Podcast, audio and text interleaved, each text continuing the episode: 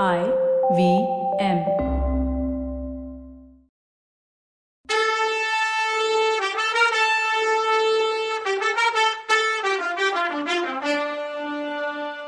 வணக்கங்க, நான் கவிதா பேசுறேன். வெல்கம் டு கதை பாட்காஸ்ட் சிவகாமியின் சபதம். இது எபிசோட் நம்பர் 54. இந்த எபிசோடோட டைட்டில் காதல், தீவு, ஏகாந்தம், காதலர்கள். நீ தீபச்சுடர், நான் அதை சுத்தி சுத்தி வர்ற விட்டில் பூச்சின்னு காதலோட பேசிட்டு இருக்கார் மாமல்லர். பிரபு, நான் சொல்ல ஆரம்பிச்சதை விட்டுட்டு வேற விஷயத்துக்கு போனது தப்புதான், மன்னிச்சுக்கோங்க. நான் ஆடி நிறுத்தினதும் நீங்க கைத்தட்டி கோஷம் பண்ணீங்க. எனக்கு அப்போ வந்து சந்தோஷத்துக்கு அளவே இல்லை. உங்க அப்பா உங்களை பார்த்து, சிவகாமியோட கொஞ்ச நேரம் விளையாடிட்டு இரு, ஆயனரோட பேசின அப்புறம் உன்னை கூப்பிடுறேன்னாரு. நீங்க உடனே என் பக்கத்துல வந்தீங்க.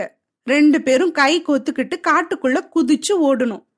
காட்டுல நான் பார்த்து வச்சிருந்த அழகான இடங்களையும் செடி கொடிகளையும் காட்டின பின்னாடி உங்களை வீட்டுக்குள்ள அழைச்சிட்டு போய் நான் வளர்த்துட்டு இருந்த கிளிகளையும் புறாக்களையும் காட்டினேன்.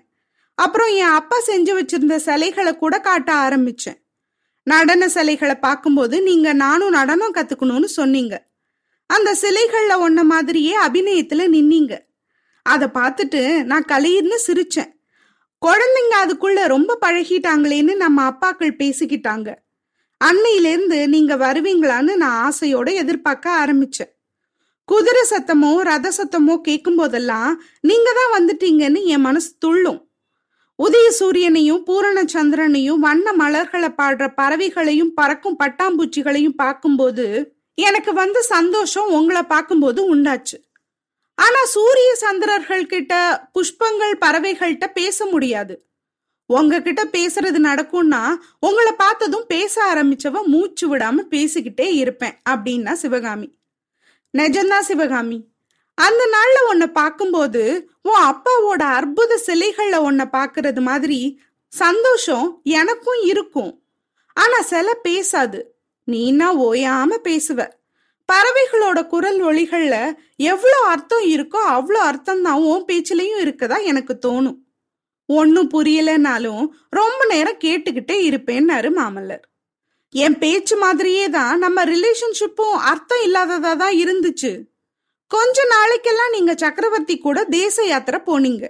அப்புறம் 3 வருஷம் காட்டு வீட்டுக்கு நீங்க வரல. திரும்பவும் எப்பவுமே உங்களை பார்க்க மாட்டோமான்னு ஏக்கம் எனக்கு சில சமயம் இருக்கும். இல்லை, நீங்கள் எப்படியும் ஒரு நாள் வருவீங்கன்னு தைரியமாக இருப்பேன். நீங்கள் வர்றதுக்குள்ள நடனத்தில் கை தேர்ந்தவளை ஆயிடணும்னு, நீங்கள் திரும்பி வந்ததும் அற்புதமாக ஆட்டம் ஆடி உங்களை திகைக்க வைக்கணும்னு நினச்சிப்பேன். நீங்கள் திரும்பி வரும்போது நீங்கள் எப்படி உருவத்தில் இருப்பீங்கன்னு கற்பனையில் மிதக்க ட்ரை பண்ணுவேன். ஆனால் மனசில் உருவம் எதுவும் வராது. கடைசியாக ஒரு நாள் நீங்களே வந்துட்டீங்க.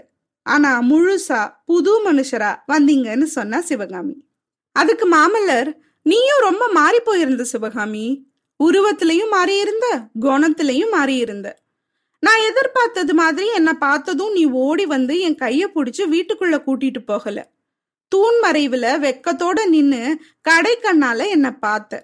கலகலன்னு சிரிக்கிறதுக்கு பதிலா லேசா புன்முறுவல் செஞ்ச. அந்த கடைக்கண்ணால நீ விட்ட பானமும் கள்ள சிரிப்பும் என்னை கொன்னுச்சுன்னு சொன்னாரு மாமல்லர். ஓடி வந்து வணக்கம் சொல்லி உங்களை வரவேற்க முடியாம ஏதோ ஒன்று என்னை தடை செஞ்சது. முன்னால வரணும்னா கால் நடக்க வரல. ஏதாவது பேசவாது செய்யலான்னா நாக்கு பேசவும் வரல. நின்ன இடத்துலயே நின்ன என்ன நானே, சிவகாமி உனக்கு என்ன வந்துச்சு அப்படின்னு கேட்டுக்கிட்டேன். அதே நேரத்துல அப்பாவும், சிவகாமி ஏன் தூண்மறைவில் நிக்கிற, வந்து சக்கரவர்த்திக்கு நமஸ்காரம் பண்ணு, பல்லவகுமாரர் வந்திருக்காரு பாரு, எப்படி வளர்ந்துருக்காருன்னு பாருன்னு சொன்னாரு. நான் தயக்கத்தோட வந்து வணக்கம் சொன்னேன். அப்போ சக்கரவர்த்தி, ஆயனரே சிவகாமியும் வளர்ந்துருக்கா, முதல்ல எனக்கு அடையாளமே தெரியல, கல்லுல சிலை செய்யறதோட நீங்க தங்கச்சலையும் செய்ய ஆரம்பிச்சிட்டீங்களோன்னு நினைச்சேன்னாரு. இதனால என்னோட வெக்கம் இன்னும் அதிகமாயிடுச்சு. கொஞ்ச நேரம் பேசாம நின்றுட்டு அப்புறம் வீட்டுல இருந்து நழுவி காட்டுக்குள்ள ஓடிட்டேன். தாமரை கொளக்கரையில உட்காந்து எனக்கு என்ன ஆச்சுன்னு யோசிச்சுட்டு இருந்தேன்னு சிவகாமி சொன்னா. கொஞ்ச நேரத்துக்கெல்லாம் என் பின்னாடி மெல்லமா காலடி சத்தம் கேட்டுச்சு. ஆனா நான் திரும்பி பார்க்கல. நீங்க வந்து என் கண்ணை பொத்துனீங்க. 3 வருஷத்துக்கு முன்னாடி இப்படி கண்ணை பொத்தும் போது நான் உங்க பேரை சொல்லி கலகலன்னு சிரிச்சு கையை தள்ளி விட்டுட்டு திரும்பி பார்ப்பேன். இப்போ உங்களோட கை என் கண்ணை மூடினப்போ என் உடம்பு செயல்படாம ஸ்தம்பிச்சு போச்சு. என் மனசுல ஆயிரக்கணக்கான அலைங்க விழுந்து விழுந்து அல்லோல கல்லோலப்படுத்துச்சு. அப்புறம் நீங்க என் பக்கத்துல வந்து உக்காந்து என் கைய உங்க கூட சேர்த்துக்கிட்டீங்க. நான் எதுவும் செய்ய முடியாம சும்மா இருந்தேன். சிவகாமி என் மேல கோவமானு கேட்டீங்க. நான் அமைதியா பார்த்தேன். ஆமா, கோவம்தான் போல இருக்குன்னு சொல்லி உங்களோட பயணத்தை பத்தி ஏதேதோ சொல்லிக்கிட்டே போனீங்க. ஆனா நீங்க சொன்னது ஒன்றும் என் காதுல ஏறவே இல்லை. நீங்க என் பக்கத்துல உக்காந்துருக்கீங்க, நம்ம ரெண்டு பேரோட கையும் ஒன்னா இருக்குன்னு ஒரு விஷயம் மட்டும்தான் என் மனசுல ஓடிக்கிட்டே இருந்துச்சு. அந்த நினப்பு என்னை வானம் வரைக்கும் தூக்கி கொண்டு போய் மேகத்துக்கு மேல பறக்க வச்சுது. குளத்து தண்ணியில மிதக்கிற தாமரை மேல நின்னு என்னை நாட்டியம் ஆட வச்சுது. தண்ணீருக்கு உள்ள அமுக்கி கீழே கீழே கொண்டு போய் மூச்சு விட முடியாம என்னை திக்கு முக்காட வச்சுதுன்னு சிவகாமி சொன்னா. என்னைய எவ்வளவு அசடா பண்ணிட்ட நீ. நான் சொன்னதையெல்லாம் நீ ரொம்ப கவனமா கேட்டுட்டு இருந்தேன்னுல என் பையன அனுபவத்தை எல்லாம் உனக்கு சொல்லிட்டு இருந்தேன்னு மாமல்லர் சொன்னாரு. கடைசியா நீங்க கிளம்பி போனப்போ சீக்கிரமா திரும்பி வருவேன்னு சொல்லிட்டு போனீங்க. அப்புறம் சில நாள் நான் தரையிலேயே நடக்கல, ஆனந்த வெள்ளத்துல மிதந்துட்டு இருந்தேன். என் வாழ்க்கையில ஒரு பெரிய அதிசயம், அபூர்வமான புதுமை, யாருக்குமே கிடைக்காத பெரிய பாக்கியம் கிடைச்சிட்டதா தோணுச்சு. அதனால என் கண்ணுக்கு உலகமே புதுசா தெரிஞ்சுது. வானத்திலையும் பூமியிலையும் அது வரைக்கும் பார்க்காத அழகையெல்லாம் பார்த்தேன். மல்லிகையும் முல்லையும் செண்பகமும் அதுக்கு முன்னாடி எனக்கு என்னைக்குமே தெரியாத வாசனைய கொடுத்துச்சு. நீலவானம் புது மெருகோட பிரகாசிச்சுது. பறவைகளோட பாட்டுல புது இனிமை தெரிஞ்சுது. மூங்கில் காடுகள் காத்துல அசையும் போது உண்டாகிற சத்தம் முன்னெல்லாம் அழுக சத்தமா எனக்கு தோணும், இப்ப அதுவே ஆனந்த கீதமா என் காதுல கேட்டுச்சு. செடிகளும் கொடிகளும் பறவைகளும் பூச்சிகளும் ஆயிரம் ஆயிரம் குரல்கள்ல சிவகாமி நீ கொடுத்து வச்சவ, பாக்கியசாலின்னு ஆசையோட சொல்றதா எனக்கு தோணுச்சு. ராத்திரியில வானத்து நட்சத்திரங்கள் முன்னாடி எப்போதும் இல்லாததை விட சந்தோஷமா உற்சாகமா என்னை பார்த்து சிரிச்சுது. வெண்ணிலாங்கிற தந்த தோணி மேல உக்காந்து வானக்கடல்ல அந்த விண்மீன்களுக்கு இடையில சுத்தி வந்தப்போ இப்போ நான் தனியா சுத்தல, தோணியில என் பக்கத்துல நீங்களும் இருந்தீங்க. எல்லை இல்லாத உள்ள கடல்ல தாலாட்டின சிந்தனை அலைகளுக்கு மத்தியில மிதந்த வாழ்க்கைங்கிற தெப்பத்துல நான் மட்டும் தனியா இல்லை, பக்கத்துல நீங்களும் இருந்தீங்க. அப்பெல்லாம் எனக்கு தானாவே பாட்டு பாட தோணுச்சு. ஆட்டத்துல என்னைக்கும் இல்லாத உற்சாகம் வந்துச்சு. நாட்டிய கலையில நான் அடைஞ்ச அபரிமிதமான வளர்ச்சியை பார்த்து என் அப்பாவே பிரமிச்சு போயிட்டாருன்னு சிவகாமி சொன்னான். சக்கரவர்த்தியும் நானும் கூட தான் பிரமிச்சு போனோம். பரத சாஸ்திரம் எழுதின முனிவருக்கே தெரியாத நாட்டியக்கலை வித்தையெல்லாம், அதாவது நுணுக்கம் எல்லாம் உன்கிட்ட பார்த்து என் அப்பா அடிக்கடி புகழ்வாரு. காஞ்சிமா நகரத்துல ராஜசபையில அரங்கேற்றம் நடக்கணும்னு அவர் தான் வற்புறுத்தினார்னு மாமல்லர் சொன்னாரு. பிரபு, அந்த துரதிருஷ்டம் பிடிச்ச அரங்கேற்றம் நடக்கிற நேரத்துல என் மனசு மாறிடுச்சு. அந்த மனசு மாற்றத்தை நினைச்சா எனக்கே அதிசயமா இருக்கு. 3 வருஷ பிரிவுக்கு அப்புறம் உங்களை பார்த்ததும் எனக்கு வந்த சந்தோஷம் குதூகலம் எல்லாம் கொஞ்ச நாளைக்குள்ள எங்கேயோ போயிடுச்சு. வர வர உங்க நினைப்பு எனக்கு சந்தோஷத்தை கொடுக்கறதுக்கு பதிலா வருத்தத்தை கொடுக்க ஆரம்பிச்சுது. எதை பார்த்தாலும் பிடிக்காம போச்சு. சந்திரனும் நட்சத்திரங்களும் வெறுப்ப கொடுத்துச்சு. பொழுது விடிஞ்சா ஏன் விடியுதுன்னு தோணும், ராத்திரி வந்தா ஏன் இருட்டுதுன்னு தோணுச்சு, பூக்களை பார்த்தா கசக்கி எரிய தோணுச்சு. என் கண்ணுல இருந்து தூக்கம் மாயமா போயிடுச்சு. அருமையா வளர்த்த மான்குட்டியையும் கிளியையும் வெறுக்க ஆரம்பிச்சேன். நாட்டிய கலையில கூட எனக்கு ஆசை குறைய ஆரம்பிச்சுது. ஆட்டமும் பாட்டமும் என்ன வேண்டி கிடக்குன்னு நினப்பு வர ஆரம்பிச்சுது. இந்த நேரத்துலதான் அரங்கேற்றம் நடந்துச்சு.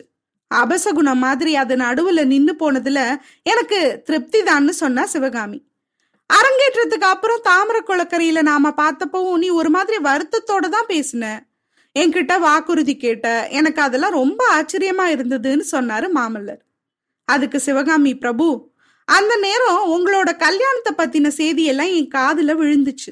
ஏற்கனவே வேதனையா இருந்த என் மனசுல அது வேளால குத்துற மாதிரி இருந்துச்சு. நீங்க எனக்கே முழுசும் வேணும்னு நினைச்சேன்.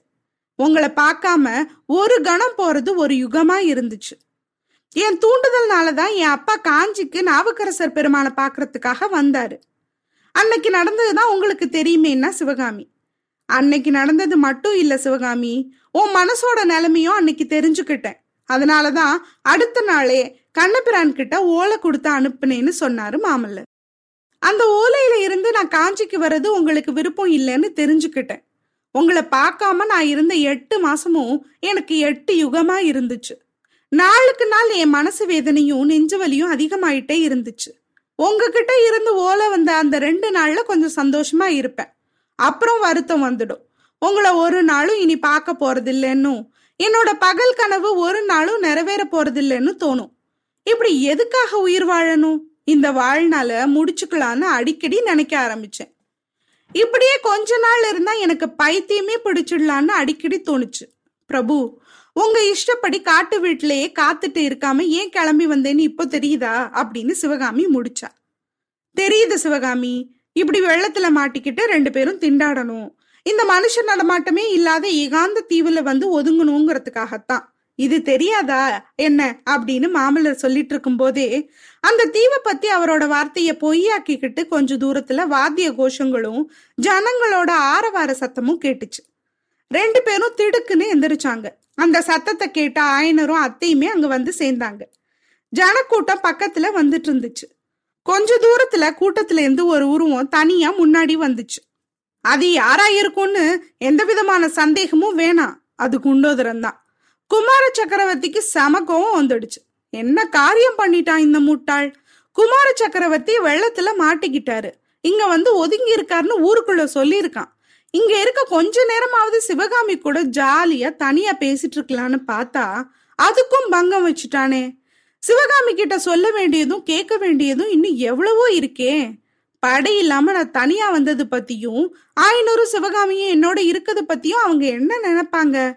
ஐயோ, இந்த முட்டாள் குண்டோதரன் எவ்வளவு தர்ம சங்கடமான நிலைமைக்கு என்னை கொண்டு வந்துட்டான்.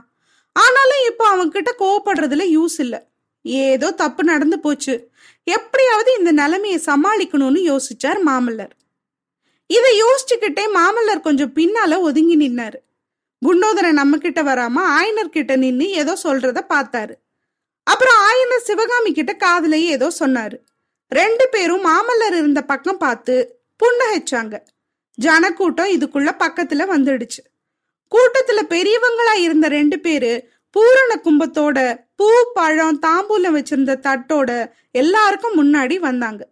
குண்டோதரன் அவங்களுக்கு ஆயன செப்பிய காட்டினான்.